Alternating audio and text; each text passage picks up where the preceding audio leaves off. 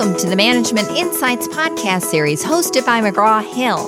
My name is Debbie Clare, Executive Marketing Manager for our management portfolio. Today's topic just in time scheduling. Our guest, Vanessa Hill.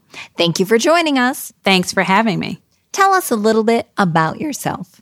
Well, I'm a professor at the University of Louisiana at Lafayette, where I teach courses in business and society, human resource management, and leadership. Well, I'm excited about this topic. So, what do you mean by just in time scheduling? So, just in time scheduling are those jobs where the employee is on call. So, the employee may not know when they're going to work, if they're going to work the entire shift, and how long they'll stay at work once they get there. And they may not even know if work will be available for them that day.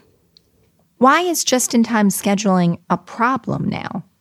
So imagine trying to plan your life if you don't know when you're going into work. Imagine what the implications are for daycare. You don't have just in time daycare or elder care. Also, a lot of times these jobs are part time. So many instances, people have multiple jobs. There's no employer that I can think of that wants you to say, well, maybe I can come in at four, maybe I can come in at three. Not exactly sure. I need to get back to you. Most employers like to know when you're going to come and that they can rely on you. So this one job that may be just in time scheduling is going to have a negative impact on other part-time jobs that the individual may have in order to have a full-time work schedule. Aren't these types of jobs, though, just for students, maybe in the summer or seasonal or maybe semi retired folks? Unfortunately, that's not the case. Really? Yeah, there's many people that work multiple part-time jobs to support their families and they are breadwinners for their families. So, just to give you an idea of impact, we estimate that about 17% of the United States workforce has unpredictable work schedules. For the just in time work schedules that I'm talking about, specifically the on call workers, the estimate is about 1.7%, which doesn't seem much, but that goes or is estimated to be about 2.7 million workers. 2.7? So, 2.7, about 2.7 wow. million workers, yes. So this issue impacts a lot of people and their families. Why should businesses consider the impact of just in time scheduling on more than just the bottom line? So, employers need to have employees that are attentive, that are committed to what they're doing, and are conscientious. And even though we like to say that you should check your personal life at the door, we know that people don't do that. So, the worker's going to be distracted if they're worrying about um, inconsistent schedules, how they're they going to cover childcare, how are they going to take care of the other responsibilities and commitments they have beyond work. So, just for worker productivity and for uh, having the most uh, productive workforce you can and ones that are committed to the company, you may want to reconsider that position. Also, to it's inevitable that cities are going to begin to pay attention to this. In fact, we have seen several major cities begin to pass ordinances requiring that employers provide stable schedules.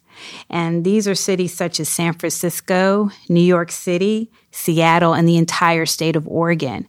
Um, these cities and this state sees it as a public health issue as we've seen increase in stress and strain on family relationships.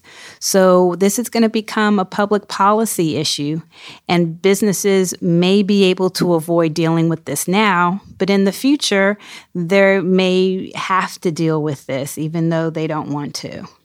How can businesses balance the flexibility with employee welfare? I wish I knew the answer to that question. I would be a very wealthy consultant if I knew the answer to that question.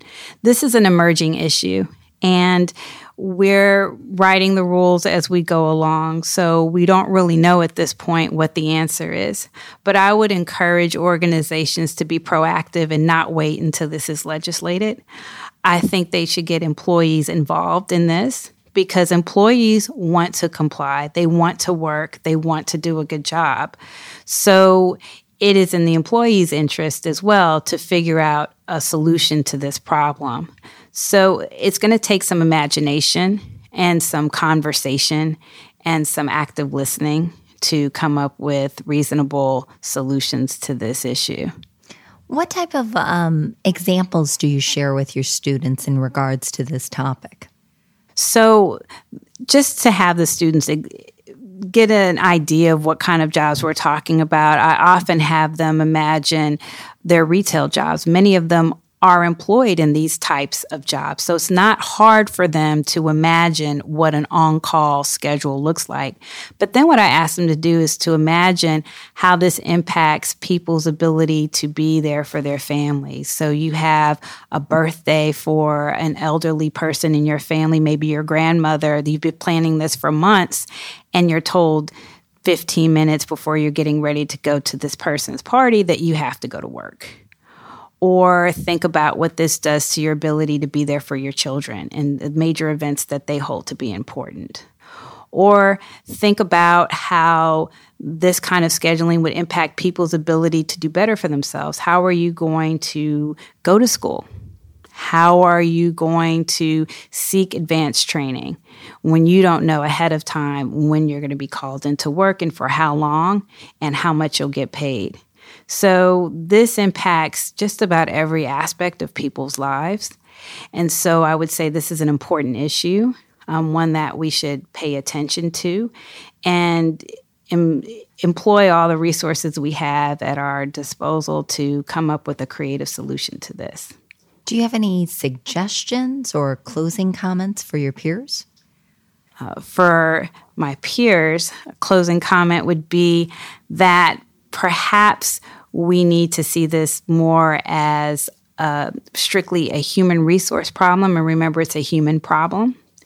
And that while it is important for us to do what we can to maintain the organization's flexibility and the ability to meet different levels of demand. We need to understand that in the long run, um, what is sustainable? Um, what will result in us having a workforce that is committed and pays attention to what they're doing and is willing to do what's necessary to advance the organization's goals. And in doing so, paying a bit more attention to how we can come up with creative ways for people to cover work in a way that um, recognizes the humanity of people no matter what type of job they do. We do this successfully for professionals and for upper level executives. We should do this as well for people that hold positions that are more um, in terms of the day to day line operations. Well, Vanessa, thank you for sharing your perspective, experience, and advice. To our listeners, check back for future topics and spread the word to your colleagues about our podcast series. Why? Because learning changes everything.